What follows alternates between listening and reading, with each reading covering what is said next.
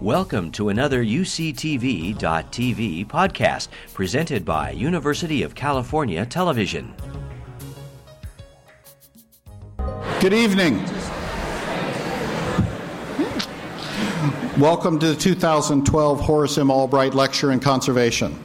I'm Keith Gilless, Dean of the College of Natural Resources and a professor of forest economics here at Berkeley. The Horace Albright Lecture Series has been going strong at Berkeley for more than 50 years, and it's a wonderful tribute to the memory of Horace Albright and his achievements in his life. Uh, given that this is a Berkeley crowd and, and we, we care about the outdoors, many of you probably know that Horace Albright, more than anyone else, is the person we're indebted to for the creation of the national park system. Uh, one of one of Berkeley's many contributions over the years to parks.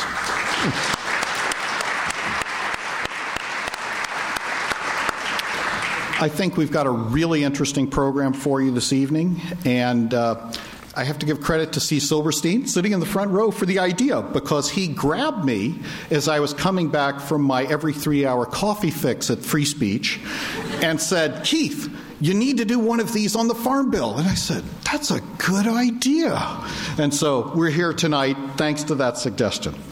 Um, so we've got a great group of panelists here uh, with different and unique perspectives about what's working or not working with U.S. agricultural policy. Our first panelist was going to be Dr. Pat Crawford, the director of Berkeley's Atkins Center for Weight and Health, uh, a national leader in the fight against childhood obesity. Unfortunately, a family issue prevents Pat from being with us tonight, so if you saw her name on the poster, but we're very, very grateful that her close friend and colleague Ken Hecht has graciously agreed to take her place on the panel tonight. Uh, Ken practiced law for over 15 years with the San Francisco Legal Assistance Foundation, San Francisco Legal Aid Society. He co founded two law reform litigation offices, the Youth Law Center and the Employment Law Center. Uh, following his uh, public interest legal career, he co founded California Food Policy Advocates, a statewide nonprofit uh, nutrition policy and advocacy organization with a mission of improving the health and well being of low income Californians by increasing their access to nutritious, affordable food.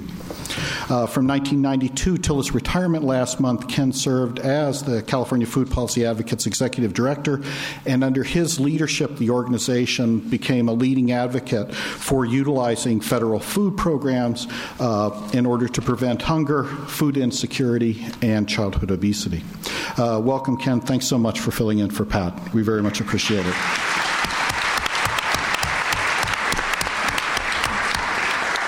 Uh, Michael Pollan probably needs mo- no introduction for many of you. He's the author of several New York Times bestsellers and uh, Food Rules, An Eater's Manual, In Defense of Food, An Eater's Manifesto, The Botany of Desire, The Omnivore's Dilemma, A Natural History of Four Meals.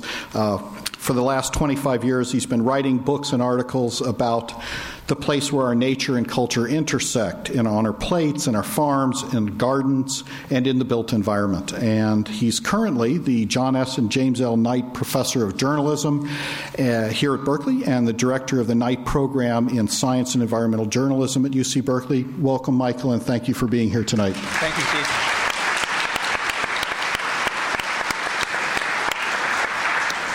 Uh, Karen Ross is the Secretary of the California Department of Food and Agriculture. She was appointed to that position by Governor Jerry Brown in January of 2011.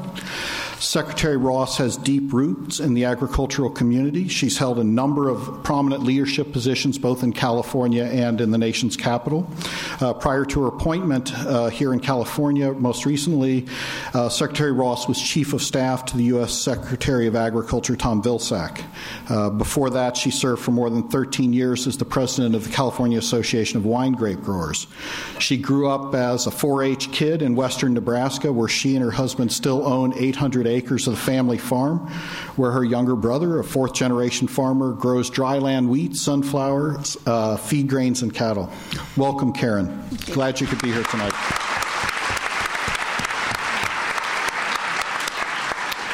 Our last panelist, Ken Cook, president and co founder of Environmental Working Group, is widely recognized as one of the environmental community's most prominent and effective critics of the status quo in U.S. farm policy. Uh, Cook was a principal architect of the landmark conservation provisions of the 1985 Farm Bill, which attempted to shift U.S. farm policy towards greater emphasis on the conservation of land, water, wetlands, and wildlife. Uh, being a professor of forestry, I can get into that. Uh, our moderator for this evening, oh, I'm sorry, and thank you very much for being.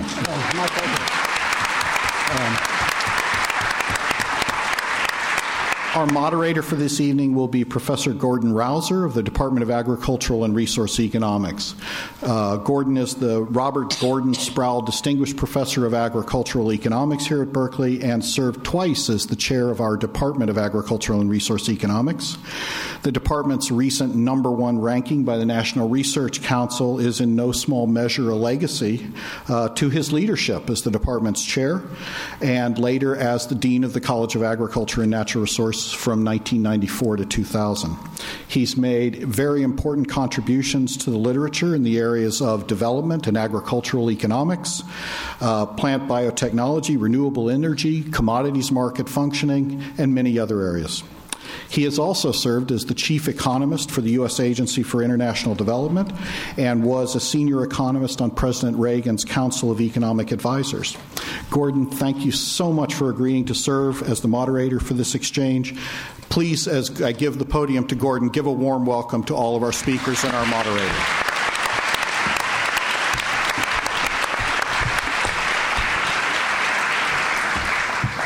Before we begin the symposium, just a few words so that we all understand the history of the Farm Bill.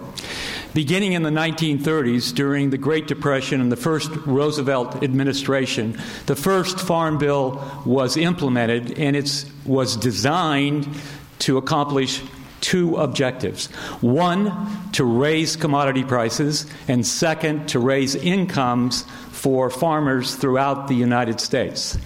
And it did so by focusing on just a few commodities food grains, feed grains, dairy, surprisingly, tobacco, and peanuts.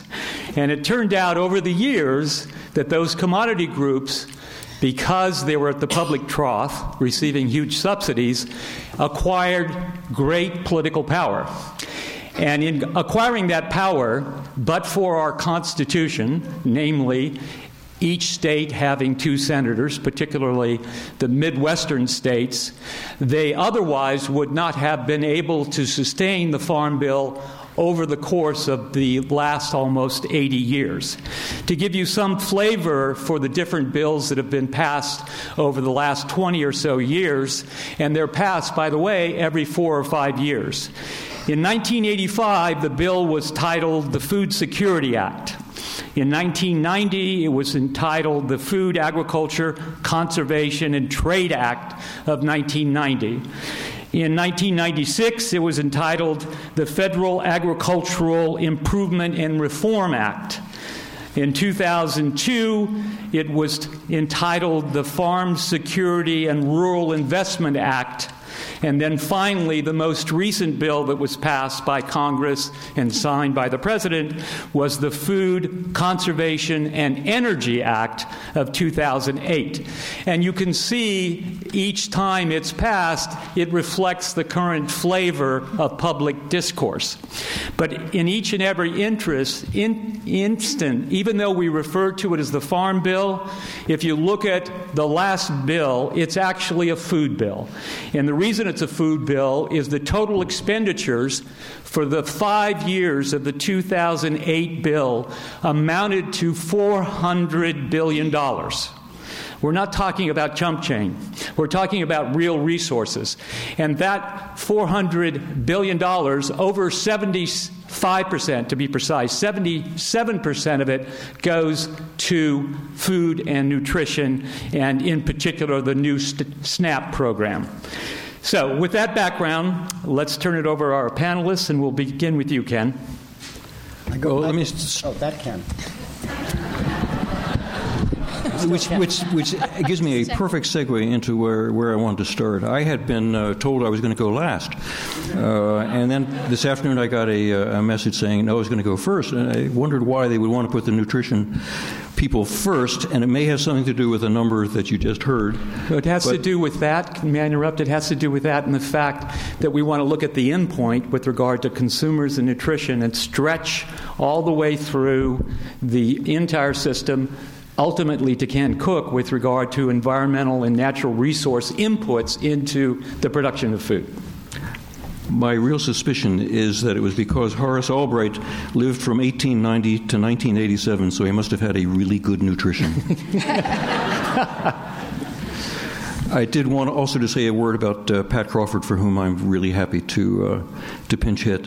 Uh, Pat and the Center for Weight and Health uh, are an extraordinary jewel here at the university. Uh, the center really is the preeminent center for research that's driving policy uh, on nutrition generally and obesity prevention in particular. And they have their fingerprints all over some recent legislation uh, on child nutrition and other things, both state and federal level. It's just an extraordinary resource with which California Food Policy Advocates has worked very closely and enormously productively, and I just can't say enough good things about it.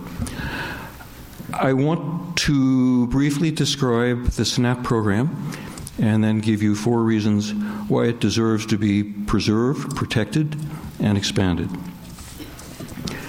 Uh, first of all, nomenclature. Uh, as you all probably know, it was a food stamp program for a long time, but as there are no more coupons, uh, the stamp word seemed odd, so they uh, chose to rename the program SNAP. We did focus groups on each of those four words that goes to make up the acronym uh, Supplemental Nutrition Assistance Program.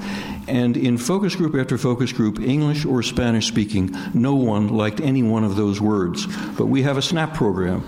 Uh, in, in California, it's called CalFresh, uh, which I like a lot better. And uh, it tends to give you some sense of the connection of nutrition to, uh, to health, and that's what we're trying to do. The SNAP program is an enormous success. Uh, in the late 60s, as late as the late 60s, uh, there was severe hunger and malnutrition in the United States, and these days it's very rare. The food stamp program doesn't take the entire credit for it, but it takes a lot of the credit. So we start with that premise, or at least I do, that it is an enormous boon to our country. It is a program of nutrition assistance, our largest nutrition assistance program, uh, and it's for households and individuals living at very low income, at, a, at 130% of the federal poverty line, which is roughly $29,000 a year for a family of four. Uh, and the purpose uh, is to help those families reach a nutritionally adequate diet. It's important to point out that the SNAP program is an entitlement program. That means that, the, that there are benefits there for as many people as qualify. And what that means in a period of economic recession and deep unemployment that we've been experiencing and continue to experience, that program can expand and is available for all the people who need it. You can buy whatever food you want the benefit is set to a thing called the Thrifty Food Plan, which uh, was calculated many years ago to just about keep you going. And the average benefit uh, these days is about $150 per person per month. A profile of the participants. I apologize if it's too many numbers, but I think they do round out a picture. 50% of the households are working households. 75% of the households are households with children. 50% of the recipients of SNAP benefits are children. 93% are below poverty, and 55% of the households live below half of poverty. About 50% of the people who participate in the program are on for less than a year, and then they go off. Now, I want to give you four reasons to support the program, and I call them the four E's. First E, enormous. As you heard, it's nearly 80% of the Farm Bill, which is $78 billion in 2011. 92% of that went into benefits, 8% went into administration. And there are currently 46.5 million people uh, as of January 2012 on the food stamp program, and that means one in seven Americans. It is just about the same number, interestingly, as the number of people who are unemployed and underemployed. Number 2E is essential. As I've mentioned earlier, it, uh, it is targeted well toward the lowest income people in our country. And the U.S. Census Bureau uh, estimated, I think in 2010, that it was keeping 5 million people above the poverty line. Greatly reduces severe hunger, as I mentioned. 25% of the participants completely use up all their benefits in the first week of the month. The calorie intake is 10 to 15% lower at the end of the month than it is at the beginning of the month. And a very interesting study that Peter Orszag just mentioned a couple days ago in, uh, in the Bloomberg, uh, whatever that's called, system. You would know what that's called, that Bloomberg thing. Bloomberg News. Thank you. Uh, school discipline among SNAP participating children increases by 50% in the last week of the month just extraordinary. And uh, he attributes it, uh, although the study really didn't go into, into attribution, to either simply less food or additional stress in the household. The third E is effectiveness. There are 1.3 million children who are getting enough to eat because of this program. That is to say, that it avoids all those consequences of food insecurity that we all know about lack of adequate nutrition, lack of adequate health, lack of academic opportunity and performance, lack of social development. At the same time, it helps people to avoid the consequences of obesity. As we all know, a growing population in this country and around the world and the obesity related disease that nutrition is helping to prevent is currently calculated at $147 billion per year nationally. The program, as I mentioned earlier, is countercyclical, and that means that the program helps not only the people who are participating, but the rest of the people in the community. There is a USDA estimate that a dollar of benefits uh, translates into $1.79 of economic activity for our communities. And at the same time, program errors are at an all time low, less than 2%. The fourth E, which is a stretch, is improve. I just want to make sure you're listening. And I would start the improving part with what we always hear, but I think is important do no harm. The program is working. It's working for people who desperately need it. It's the largest element of the social safety net in this country, and we can't afford to jeopardize it. There was a proposal to the super committee, if you remember back before the end of the 2011, I guess, uh, to chop $4 billion uh, off of the uh, SNAP program. But no matter how you calculate it, it's either going to reduce benefits or it's going to reduce the number of participants, and that ain't a good thing.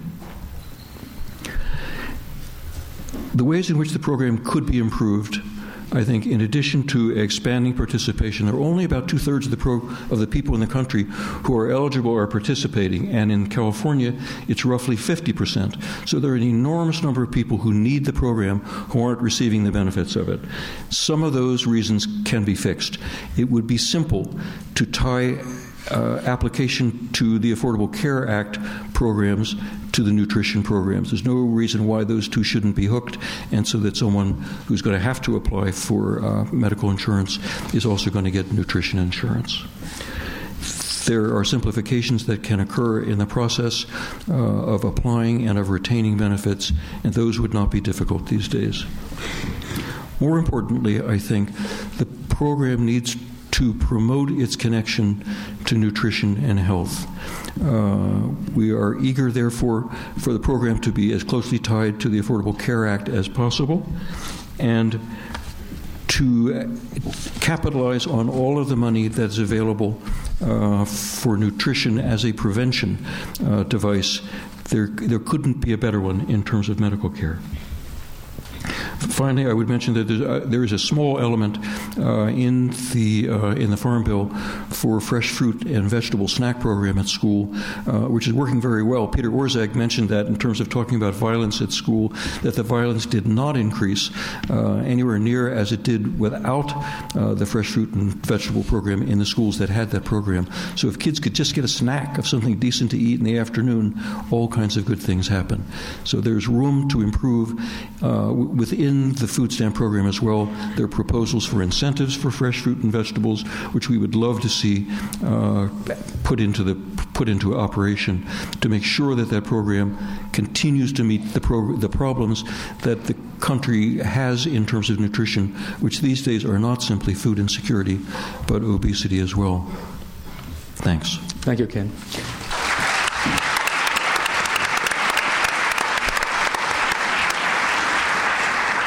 Michael, the floor is yours. Thank you very much. Um,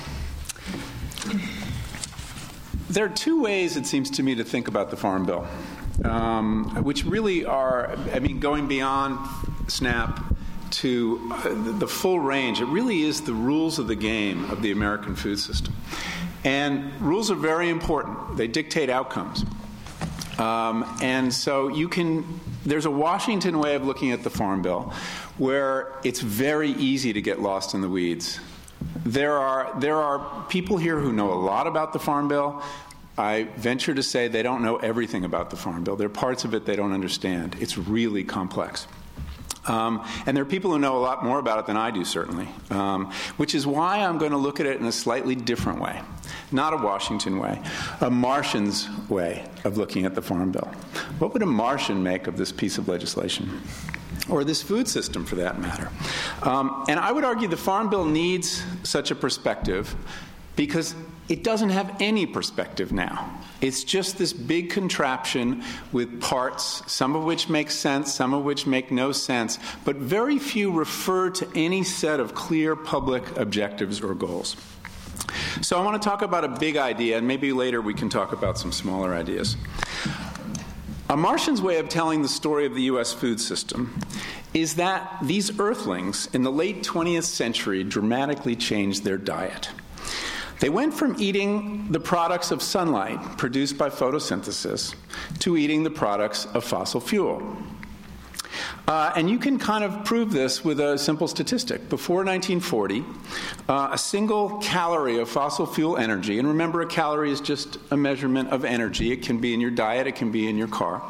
Um, one calorie of fossil fuel energy introduced into a farming system produced 2.3 calories of food energy, a net gain of 1.3 calories. That is the free lunch, the free lunch of photosynthesis. After years of uh, industrialization, uh, abetted by the Farm Bill's policies, um, we went to a system where today it takes, on the average, 10 calories of fossil fuel energy to produce one calorie of food energy. Um, when you say a system is unsustainable, that's a pretty tight definition. That you're putting in nine extra calories to get that one. Uh, and if you're talking about eating something like feedlot meat, it's 55 calories of fossil fuel energy to get one calorie of beef. Um, how did that happen? Well, it's too long a story really to go into here in great detail, but as we industrialized our agriculture, in, by, and, and, that was driven by um, the desire to increase yields at all costs, we basically replaced solar energy with fossil fuel in the form of fertilizers, in the form of pesticides, in the form of farm equipment. Uh, we also took our animals off a diet of sunlight in the form of grass and put them on big feedlots where they could eat oil too. Now, this system of eating oil works really well by certain measures. You can produce a lot of food this way. And we got to a point with the industrialization of agriculture where a single farmer could feed 148 Americans. Great achievement. Um, these are the most productive humans who have ever lived. Um, but as we know, it has costs. Um, the food system, based on oil, consumes more fossil fuel than any other use except cars. It contributes hugely to greenhouse gases, between 20 and 30 percent, which is sort of what you'd expect from a race of oil eaters. And the sort of food you can make from oil as you might guess, tends to be unhealthy. What you can make a lot of is, are these commodity crops that, as Gordon told us, are the, the principal recipients of our, of our subsidies. Uh, lots of corn and soy and wheat and rice. Um, the corn and soy, in particular, are what we turn into fast food and processed food. Corn and soy are the building blocks of fast food. The corn becomes the high fructose corn syrup and the feed for the animals. The soy becomes the hydrogenated oil in which the french fries are fried and also feed for the animals. Um, it is the reason, and the Farm Bill and the rules of the Farm Bill are implicated in this, that the least healthy calories in the supermarket are the um, cheapest, and that the healthiest calories, things like fresh fruit and produce, are uh, much more expensive. Um, this oil diet has contributed to obesity and diabetes, and in fact is bankrupting our healthcare system. The food system, when you hear the terms healthcare crisis or healthcare cost crisis, what you need to hear is crisis of the food system. Because three quarters of the money we spend to treat uh, healthcare, treat disease, goes to treating chronic diseases, preventable chronic diseases. And though not all of them are linked to diet, most of them are. What kills us today, by and large, are chronic diseases linked to the diet. So, these cheap food policies, the effort to basically turn oil into food and give us lots of quantity, has succeeded beyond our wildest dreams. Um, and our farmers gave us what we wanted when that was what we wanted lots of cheap food. They obliged brilliantly, they innovated. Um, they figured out how to get hundreds of bushels of corn off a field, off an acre. But we realize now, partly because fossil fuel is running out, partly because our food system is making us sick, that we can't go on eating oil. We need to keep it for other uses especially because in farming we have this incredible special dispensation photosynthesis. We still have this system that could be solar powered. So, keeping that idea in view, here's a new standard to bring, and this is where I come back to the Farm Bill. To every provision, when we're looking at an obscure provision about countercyclical payments or direct payments or even SNAP payments or farmers market support or all the many, many different things, the question we could ask ourselves to give us a little bit of a guide through the fog is Is this pushing agriculture back onto the sun? Or is it leaving it on fossil fuel basis. Um, that's the standard I think we need to apply. And if we judge everything in the Farm Bill by this, we'll make some progress. Now, let's take the biggest title of all, not the biggest title, the biggest is nutrition, but the commodity title, title number one. Um, how do we judge all that? How do we judge the incentives we're giving our farmers through the way we subsidize agriculture? Um, well, if we wanted to drive corn and soy and, and, and, the whole farm belt back onto sun, onto solar, we would encourage two things diversification and perennialization. These are nature's ways of exploiting solar energy as efficiently as possible. So, are we doing that in our incentives? Are we giving farmers incentive to add to the number of crops they grow? Because to the extent we diversify our farms, we need less pesticide, less fertilizer, and we start producing more actual food that people can eat. Because a lot of what we're subsidizing is not exactly food. It's food for our cars in the form of ethanol, and it's food for our animals in the form of feed grains.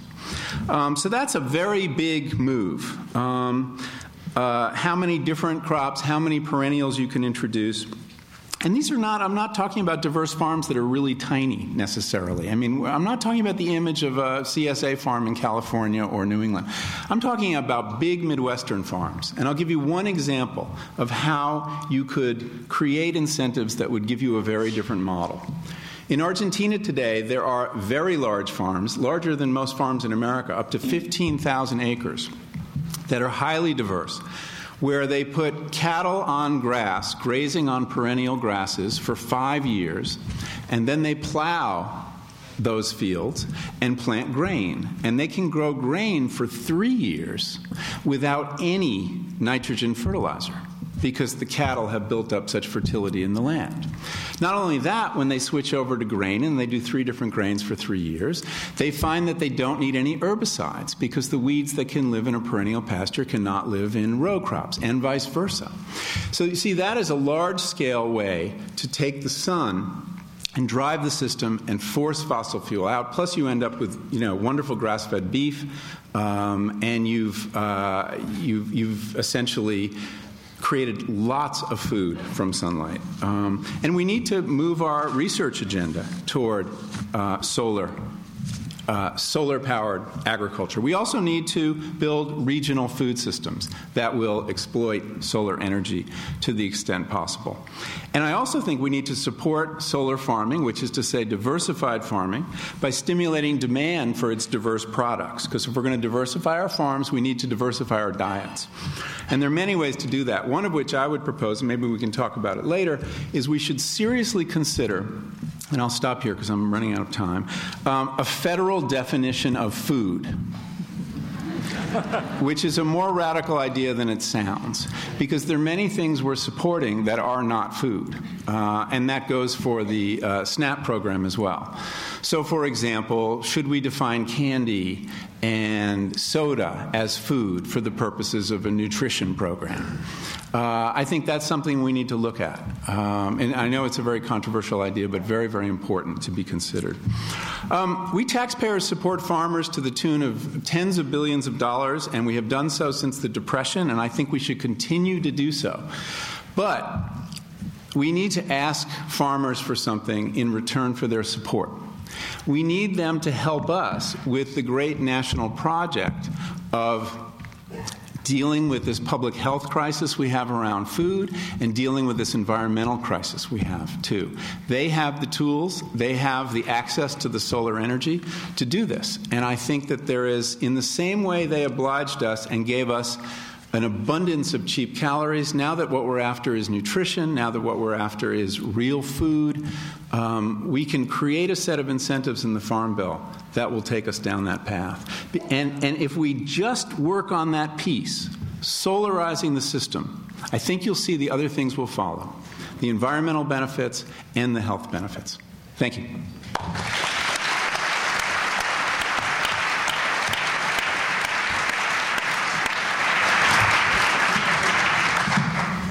Karen? Oh, sure. Okay. You me follow that. We're ready when you I'm are. from government, and I'm here to help in a very incremental way. And I'm also somewhat intimidated because there are experts here, and several of them are my very good friends. One is Ann Veneman, former USDA Secretary and Secretary of Agriculture in California, who is here, as well as Rich Rominger, who is a former Secretary of Agriculture in California and Deputy Secretary at USDA, and my good friend Glenda Humiston, who has a great job. She is with Rural Development, USDA, here in California. So she has the money and is doing awesome things to create some of the very systems you're talking about. So, not that I'm intimidated or anything following the great author to talk about the Farm Bill. and now you all know, because I'm very open and honest and transparent, that I, I'm from western Nebraska. You heard the kind of crops that we grow. but I'm not going to go there because I think it's also important to look at the Farm Bill and California's role in the Farm Bill because historically we haven't always been the loudest voice. Um, yes, we do have program crops here, and the specialty crop sector of agriculture tended to sit on the sidelines and watch it. And, and probably in the last 15 years started taking a much more active role. And that's a good thing. And part of it is because we saw the health nutrition desires being expressed, and that seemed like it was a good thing to do. Um, but it was also because of parts of the Farm Bill that are very obscure, and why should you care? But things like we are the port to 40% of the goods that go to other states in this country which means the introduction of invasive species, plant, and animal diseases, we are very vulnerable. And so our partnership with the federal government, which is funded through the Farm Bill, was something that's very important. And our perennial crops, which are huge capital investments that are there for 25, 30, 40 years, are very susceptible to that. So I know that from my time working for a United States Senator in Nebraska to then coming to California, where Farm Bill really didn't enter a lot of the discussions, has changed significantly in 25 years.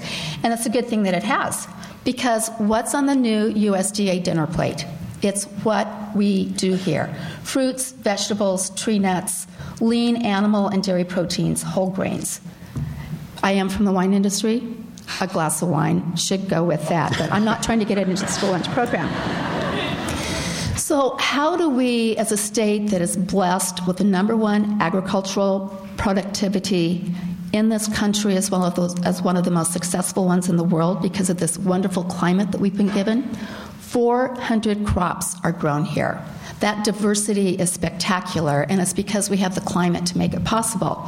We also have the soils, and we have the innovative people, and we've had the benefit of the research and extension of research results to continually stimulate that kind of innovation to be productive. We also, I would suggest, because the vast majority of our crops are not part of the Farm Bill, we've been very market driven. And so our farmers have tended to, re- to react fairly quickly to what the market signals are, sometimes in a very painful kind of way. So that's the setting of how do you, as secretary of this fabulous state, diversity, 400 crops, 800 commodity groups, um, bring them all together and also reach out to all the stakeholders that have an investment in the Farm Bill and may not even know that. So, what we did was go through this fast paced um, process that Undersecretary Sandy Schubert headed for us. We, d- we met with over 80 stakeholder groups in a four month period last year when we had that freaky exercise where people thought there was going to be a farm bill in four months without torturous hearings. Yeah. So, we met with over 80 stakeholder groups. We did five listening sessions up and down the state. We took that information and focused our efforts on all the things that we had in common. That there's always going to be outliers, but that if we could focus on all the things that we have in common, we might have a chance of getting our large congressional delegation on one page. Now, that's a pipe dream in this Washington atmosphere, which I'm going to leave completely to my good friend Ken Cook to explain to you. But that's our goal. California delegation could make a difference on a lot of these kinds of things. So I'm just going to run through very quickly for you what came out of that process with very diverse stakeholder input. And then we collaborated with the Secretaries of Health and Human Services, the Environmental Protection Agency, Resources Agency, and ourselves to come up with an administration position on the Farm Bill. Obviously, food access, health and nutrition, especially in these times, especially when it's the most vulnerable of our population children, the elderly, sadly, military families, and veterans. You know, we have to continue that.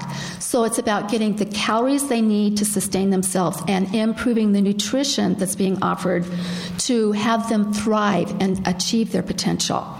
So, access was obviously a strong theme from all of the groups that we met with this protection of our state's natural resources and agricultural resources from invasive species, plant, and animal diseases scored very high, and we really encouraged our environmental friends to work with us on that so we're not forced to use more pesticides and do some of the draconian measures that we have to do. Conservation is one that we heard across the board. Conservation practices that we share as a public the cost for the farmers to do.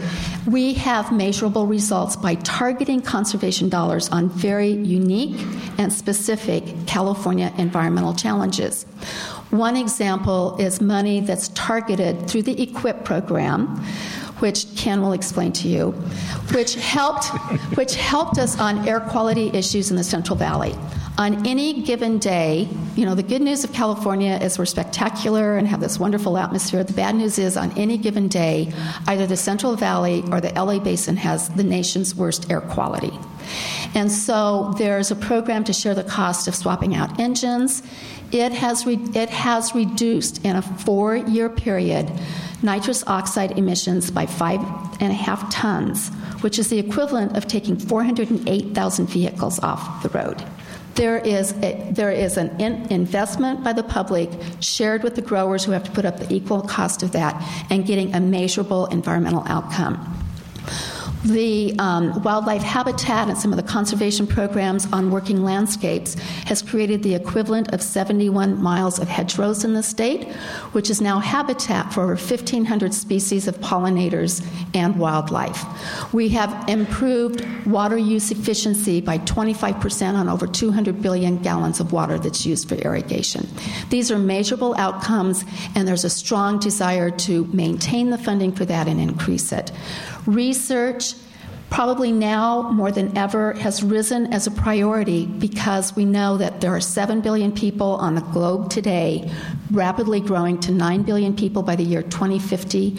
We have to nearly double agricultural production of food to feed that population. We already have a billion people a day that don't have enough to eat. So, research is how we're going to produce that food on a smaller environmental footprint. Research scored very high die. One thing that we were able to achieve in the 2008 Farm Bill by working together in a coalition of agricultural groups, conservation groups, and food access groups was create a specialty crop title that creates specialty block grant programs, which we've been able to use for a lot of local needs, as well as specialty crop research, organic research, and really raise on the radar screen the need to build local regional food systems. One of the areas that seldom gets the attention that it needs, but I really commend Secretary Vilsack for making it the challenge of this farm bill. And he did this two years ago to the Senate Agriculture Committee. And he said, if our farm policy is really working, why do we have the poverty rates that we have in our rural areas? They're some of the worst. And that's where Glenda's work through rural development is really using all those tools to really look at that and using renewable energy and the investment in renewable energy in those rural areas as a way to create good jobs and to have young people want to come back to the farm. They want to have the same quality of life that their colleagues in college have. And so we need to have those good jobs there. But his challenge was we need 100,000 new farmers. We all have heard the statistics of the aging farmer force. And unfortunately, for the last 25, 30 years, because we were so productive and you all as consumers were less interested in this silent, delivery of choice and abundance and affordable prices in the marketplace, people haven't wanted to come back to farm. So now I just saw a statistic today for every five farmers that are over the age of 60, there's one farmer that's 25. I'm happy to say in California those demographics are changing, but it is truly one of the best and most important challenges facing us now. How do we recruit the farmers and the ranchers? How do we make sure that food, production, and processing and delivery in our local systems is creating the economic good that we know is possible? And those are where some of the priorities for California have fallen out. And we were very pleased with the collaboration across cabinet. I'm looking at Sandy right now. She did a terrific job. She used to work for Ken. What can I say? So, those are some of the priorities, and I hope that I've interjected some of the other titles of the Farm Bill that oftentimes get overlooked. But they all create a package of how do we keep farmers and ranchers on the land and create a safety net to ensure that they do that? How do we do it in the most environmentally sustainable way? And how do we ensure access for all of our citizens, citizens to healthy, nutritious food? So, thank you. Ken?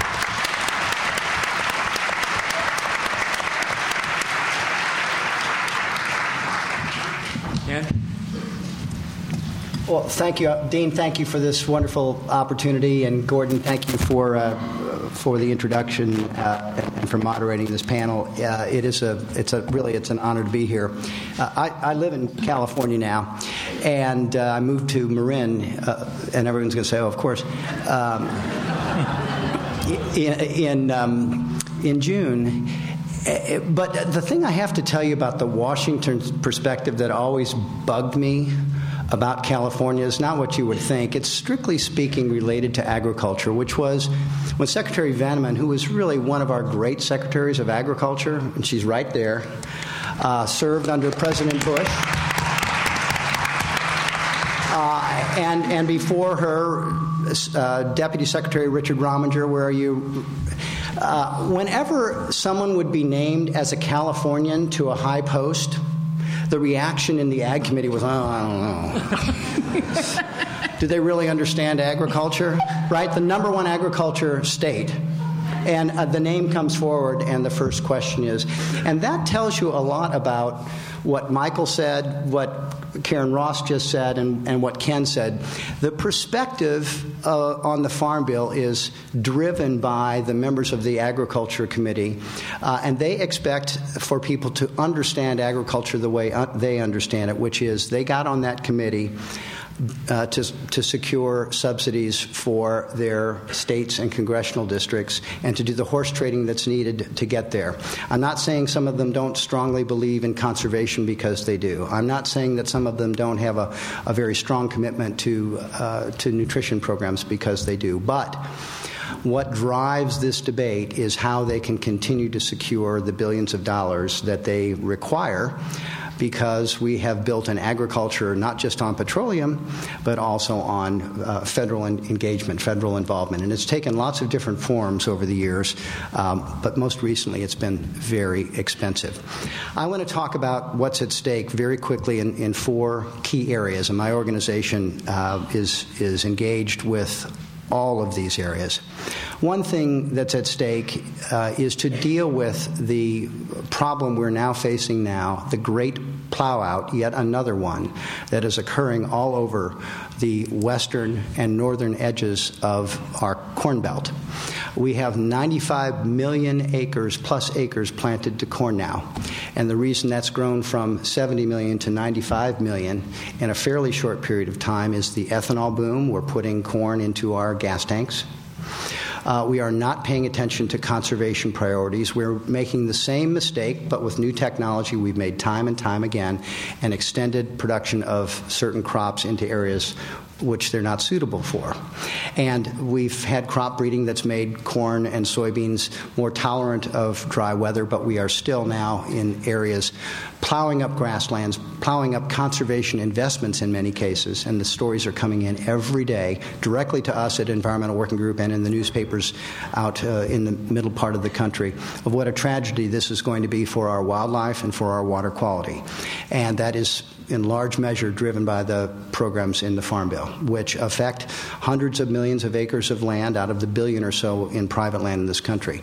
The most important environmental program uh, legislation that this Congress is likely to consider over the next uh, year and probably for the next few years, given the gridlock in Washington, is the Farm Bill because if it isn't reauthorized, uh, there's kind of a Jurassic Park mechanism that's engaged, and we go back to the 1930s, and we have to try and live under those laws. And the ag interests keep that provision in the law for the express purpose of scaring people about the Jurassic Park implications of going back to the 30s and the law that we'd have there. So this big, this great plow the only thing that stands between that and sustainability really is the, the opportunity to invest billions of dollars in conservation programs. And my first point is the programs that are in place, and they're, they've, they've all got their warts, they've all got their wrinkles, but the programs that are in place, like the Environmental Quality Incentives Program that Secretary Ross mentioned, and I just have to put in a plug for Secretary Ross and Undersecretary Schubert,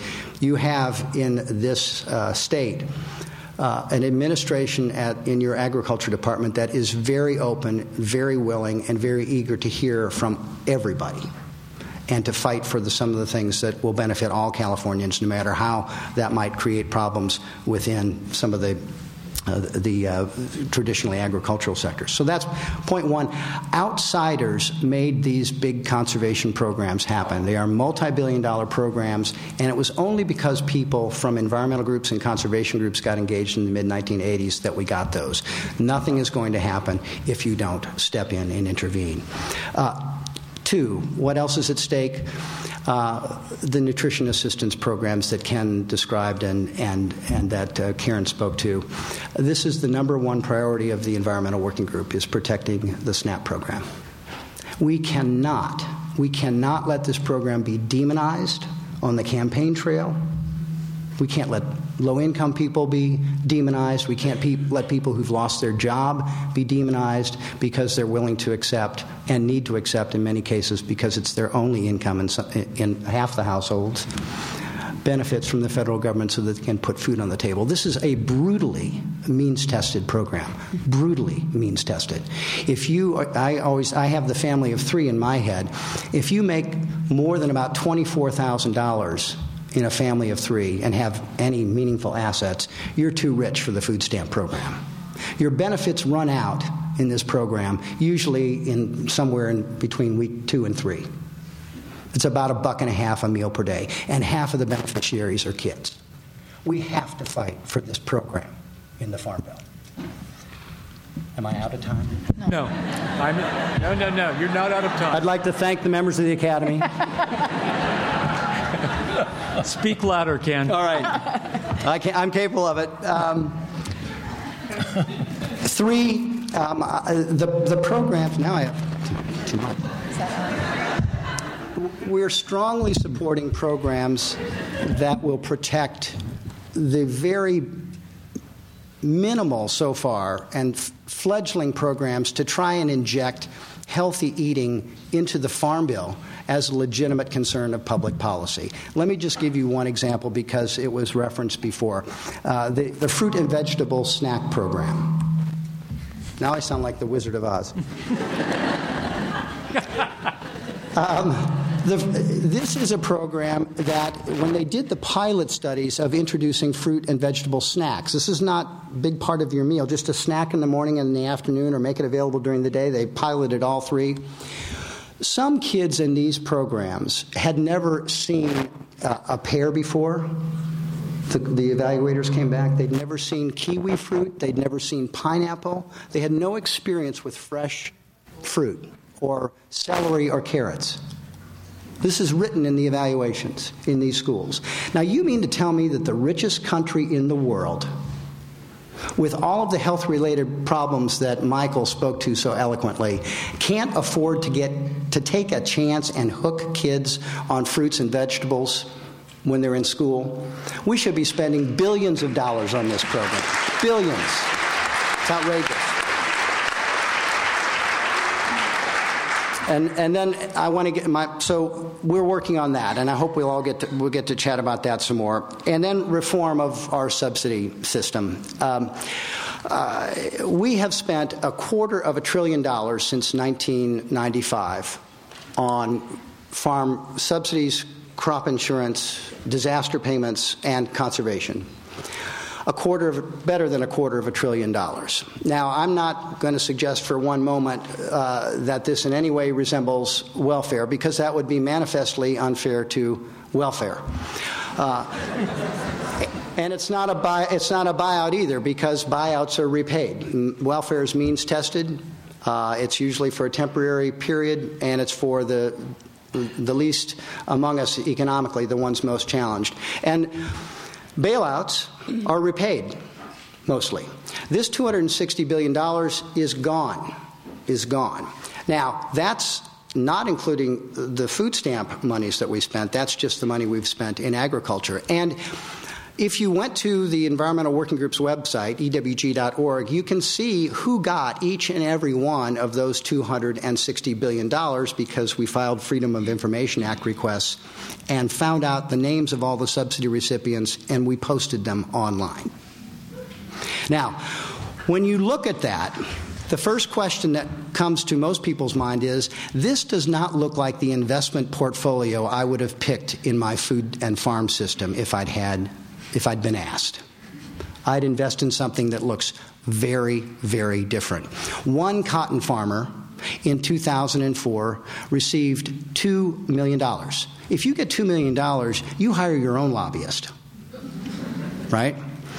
That's the same amount of money we spent for the entire federal program devoted to organic agricultural research in 2004.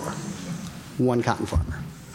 Now, without going into lots of details, I just want to finish by saying that there's tremendous power in outsiders being involved in all of these things. By outsiders, I mean people who eat and pay taxes. Now, I'm going to go a step further and say, and you're from California. You must get involved in this debate it's easy to do. We'll talk about ways to do that later. If you don't, I can guarantee you we'll get more of the same or worse. There's a bullseye on the food stamp program to cut it. And politically it's been demonized, as I say. There's a bullseye on the conservation programs to take money out of them, and they are so valuable to California and many other states. We should be getting a lot more money. We get 2.5% of all the conservation money, and we are much more than 2.5% of the agricultural economy in this country. We should be getting more of the conservation money.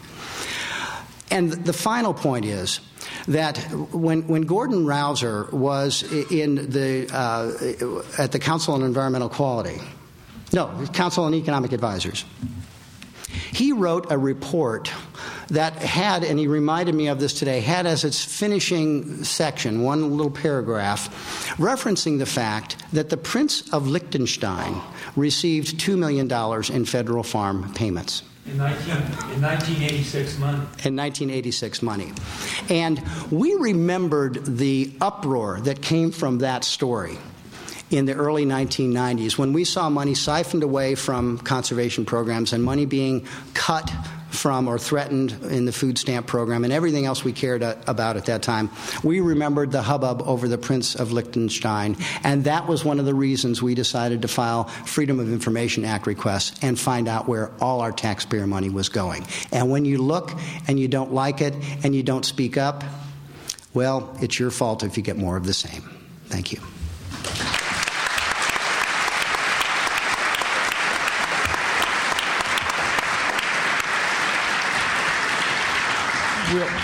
We'll now open it up for questions, but in the meantime, if the panelists have questions for one another, please feel free.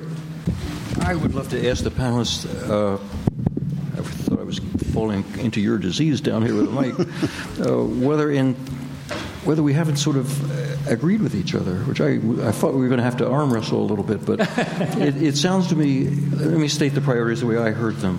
Uh, food access, better food in a way that doesn't harm the environment, actually helps it, and research to know how to do all those things better. And I just think that's remarkable, coming from four very different perspectives to uh, to get that close to each other. I guess we're done. Everybody's probably. well, and we're all from California. I mean, so it's little, little we don't get it, I guess. But you're right. You're, you're, exact, you're exactly right. And you know, if you when you poll the American public, that, that's what you find out. Uh, that people don't like what we have. They'd like to see some changes. Uh, people are very sympathetic and, and supportive of the need to, to protect uh, those who depend on food stamps. And I think uh, one of the things that's driving that is that I have never seen, in all the years I've worked on Farm Bill, a consensus that direct payments are gone.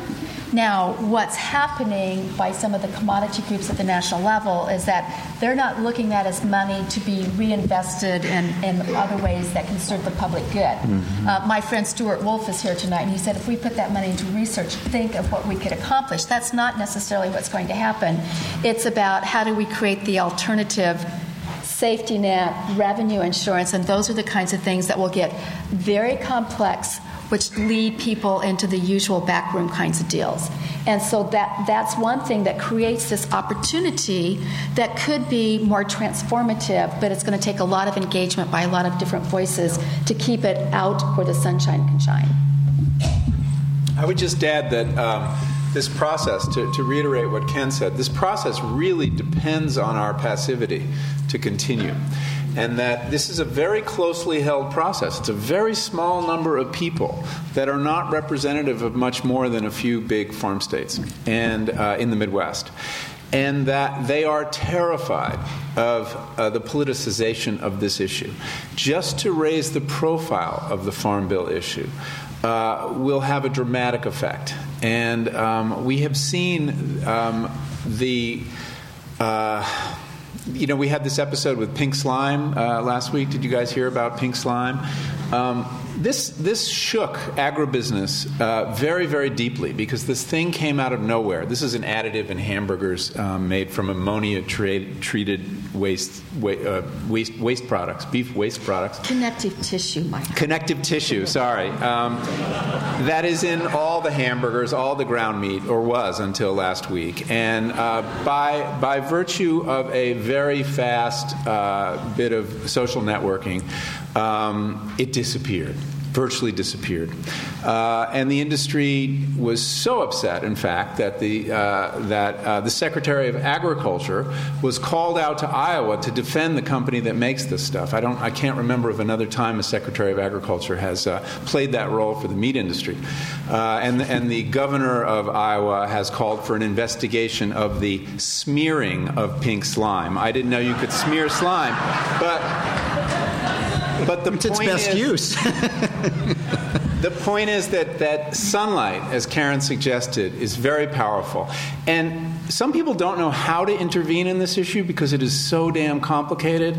And uh, I was talking with someone who works for, for Ken just a little while ago, and, and she pointed out that simply calling your representative and say you want more healthy food, you want more environmentally sustainable food is all you need to do. All you need to do. It's just the fact that if the perception takes hold in Washington that people are paying attention, the same old, same old will not survive. Michael, can I add something? Because transparency in the food system, I think, is what people are yearning for. And quite truthfully, our farmers would love to reconnect with consumers. We have gotten so far apart, and what a shame to have farmers and eaters so far apart. But for the last 40 years, with, you know, parents raise their children. I was one of them, you know, go to college and go do something else. I can't recommend this necessarily.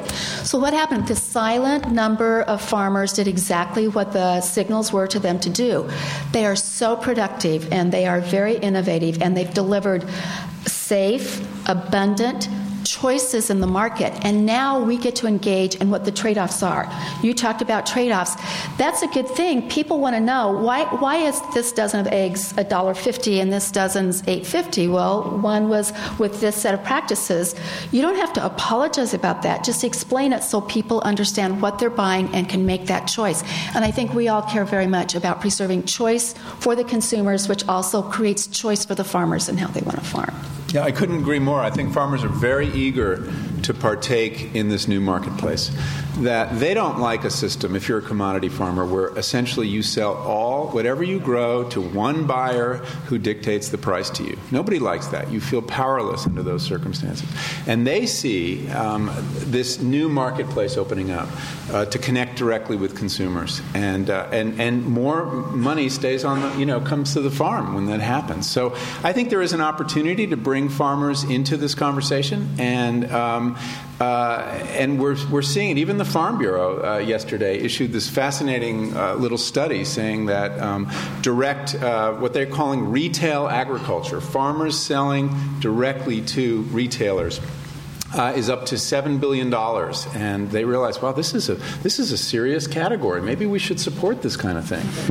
and, and it, it's not even by geography because of the internet. This is farmers any place being able to have that connection to tell their story and create identity, so that it also plays into trade and export markets. One of the nice developments in the school nutrition programs, which were not are part of the, are not part of the farm bill, is uh, is the growth of farm to school, farm to preschool, farm to college, and uh, and part of that is to get healthier food. Part of it is to cut down on transportation and all of, of those problems. But part of it is just to connect kids to mm-hmm. farms, mm-hmm. and uh, it works wonderfully. Right. I think it's important also to keep in mind focusing on the political power elite. The nutrition program wouldn't be there but for the agricultural interests in the Midwest wanting it to be there. Why did they want it to be there? The U.S. government was carrying huge public stocks, and they had to increase demand to eliminate those stocks, or at least have those stocks be purchased through some other channel. Secondly, the conservation program that exists within the bills wouldn't have happened but for Midwest farmers wanting to control the supply. And the most direct way of controlling the supply was controlling the land that was being utilized to produce the crops. So now that they've invited other interest into the bill, they have to deal with how well those other interests are articulated as, as we go forward. Uh, but at the end of the day, the commodity groups, uh, the program crops in particular, and the Midwest uh, elected officials, the Senate in particular, are going to control the agenda for the time being. uh, unless there's a serious effort on the part of society as a whole. Now, one question. There's a number. I've got a huge stack of questions here. Uh, the first question, Michael, uh, do you believe in consumer sovereignty? Uh, in particular, how do you explain what's happening throughout Asia with regard to as their incomes increase, they demand higher and higher quality protein through meat consumption in particular? Do I believe in consumer sovereignty? So I, I don't know exactly how to answer that question. Um, you know, I, I, I often say we need to vote with our forks. And, um, and that decision, that vote, although we also need to vote with our votes, I think the, these issues have to be attacked from both sides. Um, I, and by that I mean that you need to conceive of your purchasing decisions as not a simple matter of uh, your desire as a consumer, but with a full understanding that that choice makes a certain world.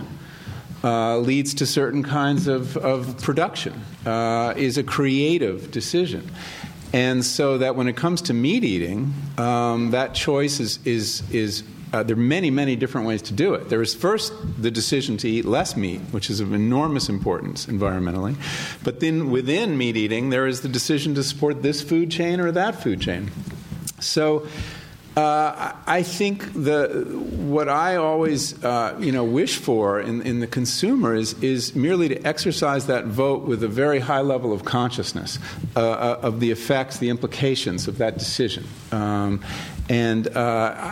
I, I, care less where people come out on that decision, whether they're going to eat meat or not eat meat, or eat grass fed meat or conventional meat, but merely that they be conscious, because it has a huge uh, effect on how we use this world.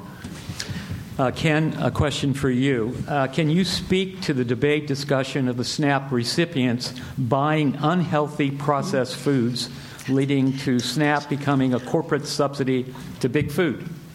I was afraid. There's a va- couple value judgments in that. Que- That's not my question, by the way. I was afraid of that question. Uh, let me give you a lawyer's answer. The answer is yes and no. Uh, I am very eager, as is the panel, to see the SNAP program uh, encourage, promote uh, healthier eating. And uh, it, you know, it was started as an anti-hunger program. It now has more work to do, and the program needs to stay current if it's going to have our support.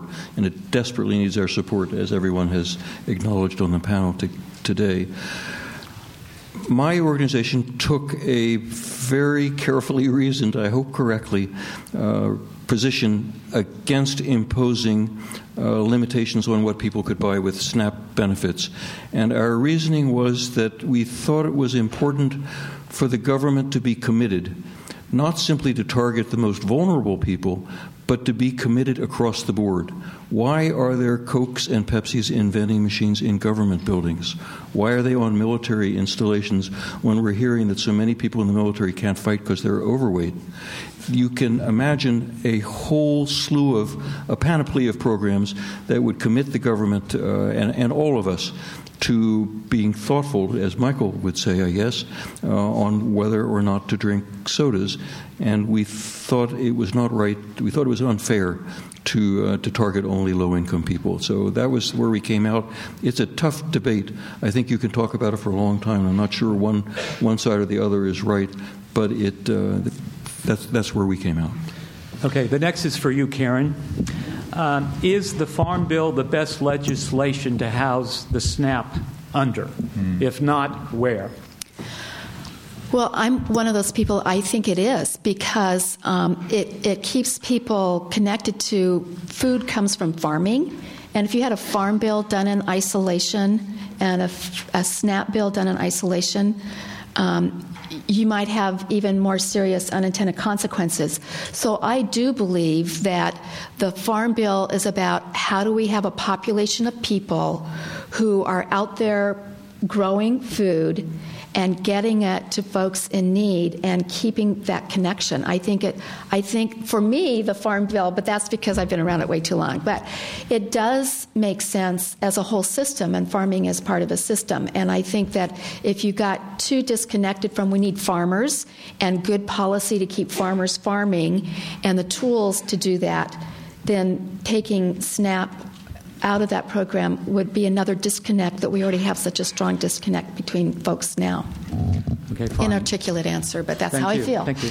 Uh, this is for you, Ken. Ken Cook. Uh, by coincidence, the campus is also hosting the Libertarian Republican presidential candidate, Ron Paul, tonight. This begs the following question Is flawed policy better than no policy? and now's the question. As someone who believes in food justice, shall I be supporting Ron Paul or Santorum?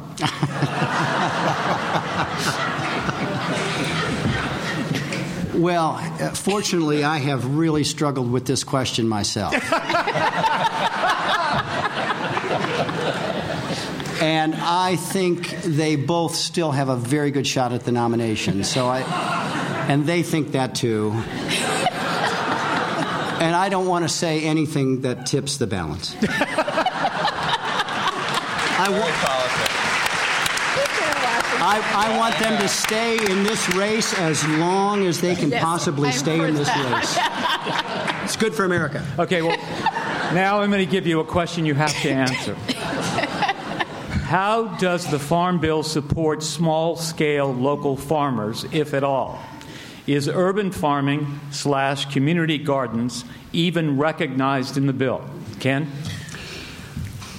Um, there are two parts to that answer. One is that these commodity programs pay everybody who grows the program crops, no matter how big you are. So, uh, and there are pretty much no effective limits on the amount of money you can get. So, lo- you- if you look at our database, you'll see checks for $1,000 per year or less, a few hundred dollars in some cases, where someone has a small part of a farm and they'll get a little bit of money.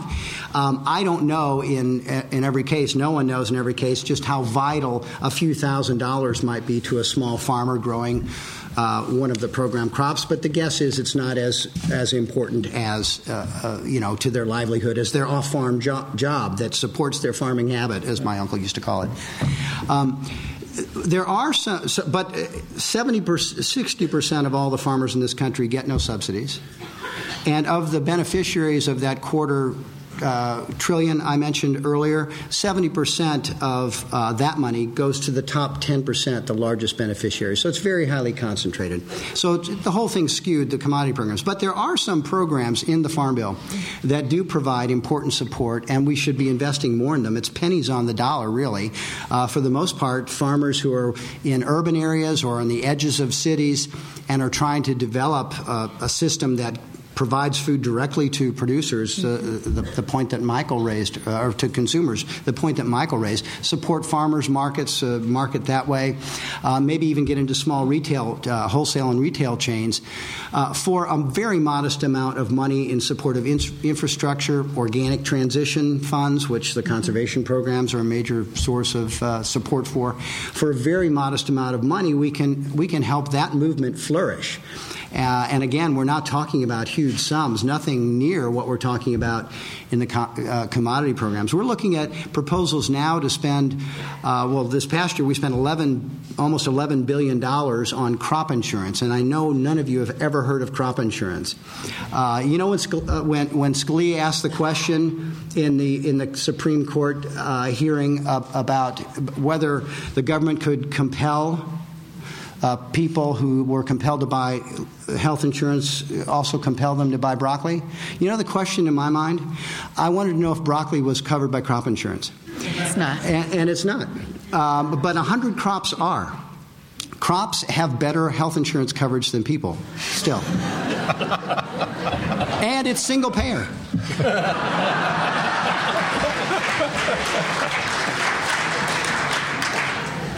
The next question is How about protecting farmland from being converted to non agricultural uses?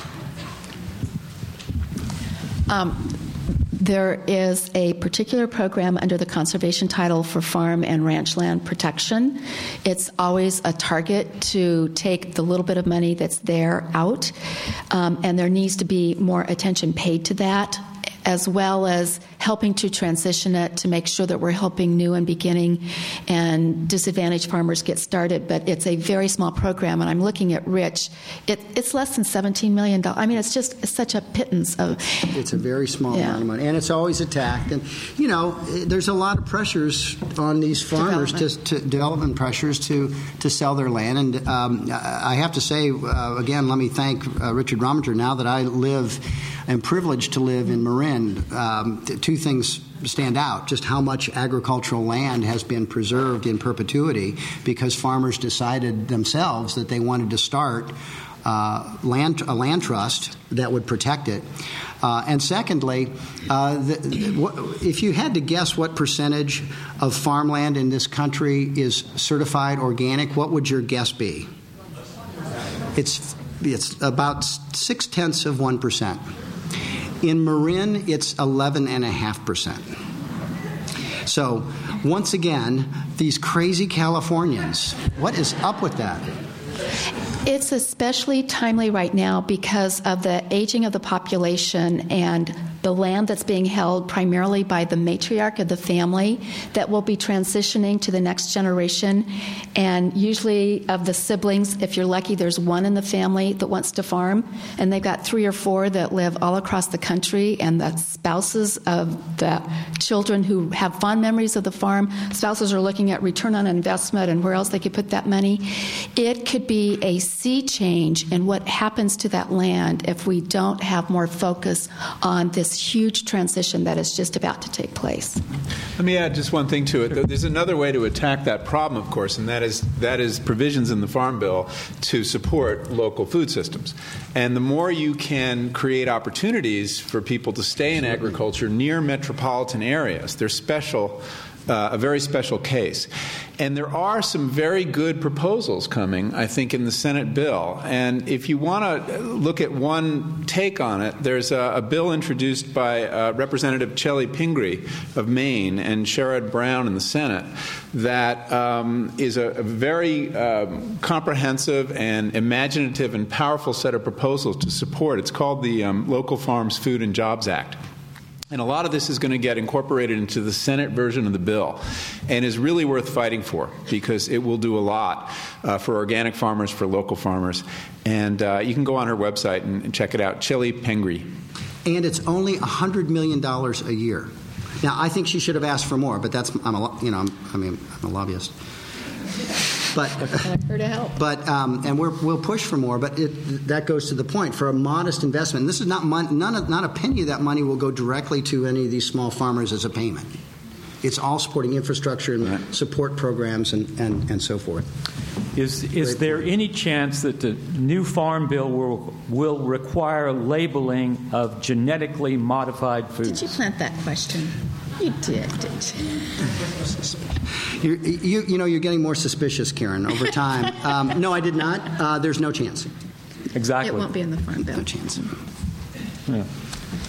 There, but if, you, if that's an issue you're interested in, there is a campaign to compel the FDA to label genetically modified food that, that has garnered a million signatures just in the last couple months. Uh, and, it, and that's probably the place to push rather than the Farm Bill Also, In an fact- in fact, that's- that Uh-uh. probably will qualify for the ballot. in California. In California, about That's where the authority lies. Yeah, that's right. With the and, and I'm proud to say Right. Environmental Working Group sub- supporters provided over 10% of those signatures. Wow. So, Next question.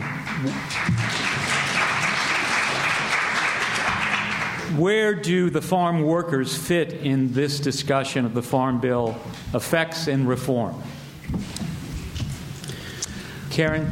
Um, yeah, and we we definitely reached out to the farm worker community and their representatives as one of our stakeholder groups. Um, not enough.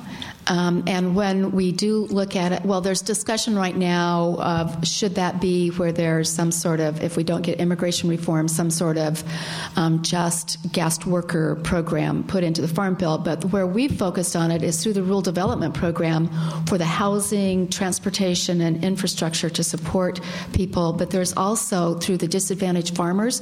You know, one of the best things that happens, and it's a great California story, are farm workers who came here working in the fields as employees employees and then become farm owners or start their own farming operation on leased land.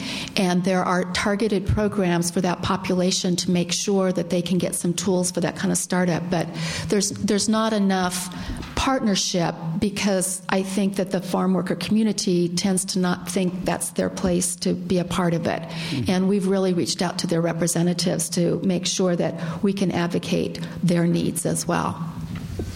I see. The ne- there's a general question here. Um, namely, as individuals, what is our best avenue for participation in the Farm Bill reform? and what what the biggest to positive change what are the biggest changes or obstacles to positive changes well, I, for starters, um, to get involved, go to the Environmental Working Group website, sign up to get their alerts. Um, that's a very useful thing to do because you'll know key moments to intervene. And if you go to my website, uh, there's a bunch of other groups that I list that are very active on this issue. That um, if you sign up, you'll know a key moment to place that call to your representative or your senator. And that, that really does make a difference. Um, the more I, I, talk to people in Washington about this, the more I realize they pay attention. Mm-hmm. Lobbyists, uh, lobbying money rules. Uh, completely when there is no public input. But you need to remember what do they want all that money for? To buy your votes. So if they if they realize an issue has a public constituency that people really care, that can drown out political money. So um, it's it sounds old fashioned, it sounds kind of lame, but it's not at all. So um, find out what's going on, follow the debate. There'll be some key moments at the end of April. This Senate there'll be a Senate bill marked up. Uh, let's see what's in that. And then September 30th, this farm bill expires. And at that moment, all the good programs we've been talking about will disappear unless we raise our voices. Let me add a plug for uh, California Food Policy Advocates website. It also will have alerts that will keep you up to date on the Farm Bill, and the Food Research and Action Center uh, out of Washington is really on top of it. The other part of the question is what what's the opposition? I think the opposition is uh, is fairly obvious if you looked at the uh, proposed budget that came out of the House uh, last week. It would uh, absolutely decimate all these programs, and it's really just as simple as that. Listen, we have we have time for a few remaining questions, uh, and this goes to you, Karen if there is a great need for recruiting farmers, given the demographics you briefly described, I'm adding that to the question, uh, what incentives are being offered to individuals who are starting a small business farm? Um, not enough specifics, although there are a couple programs for, through the Farm Services Agency for startup savings accounts, and there is actually a program that has not been fully utilized to work with an aging farmer who wants to do a transition to a young farmer as isolated examples. Um, and where we're starting to see a lot of the most exciting work um, is through block grants. And my friend Craig McNamara, who's president of the State Board of Food and Agriculture, got one of our block grants to create the California Farm Academy. So it's not that there's a whole um, menu of incentives that are currently there, but there are opportunities for education, mentorship, apprenticeships, um, and then the Farm Service Agency programs that Val Dolcini and Glenda's trying to help me. Uh, do you have a specific? Pardon? Start to farm. Oh, thank you. There's and it's a fabulous website. Start to farm org. Gov. And this is through the Know a Farmer, Know Your Food program that crosses all across the different programs at USDA, pulling all of the information into one place. And it's being managed through the Ag Library, right?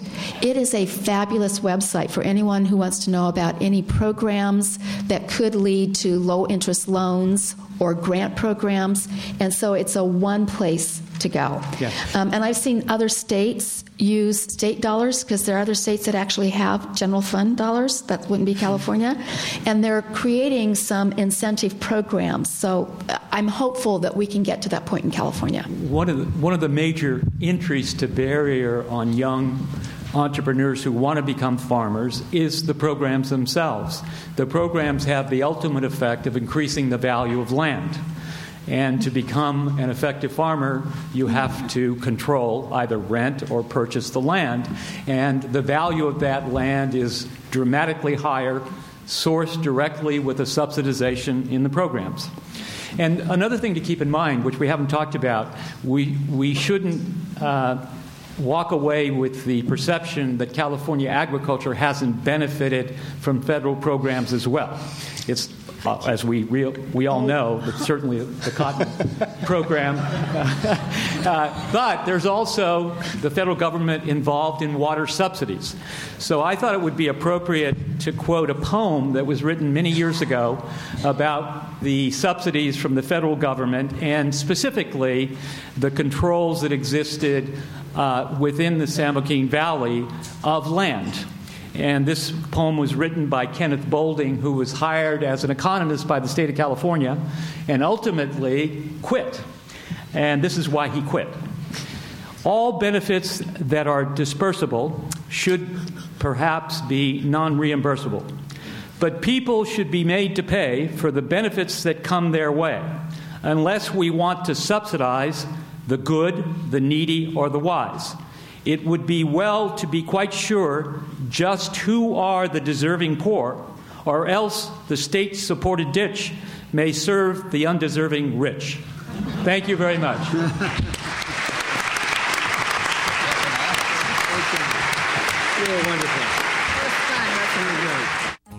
You've been listening to a podcast by University of California Television. For more information about this program or UCTV, visit us online at uctv.tv.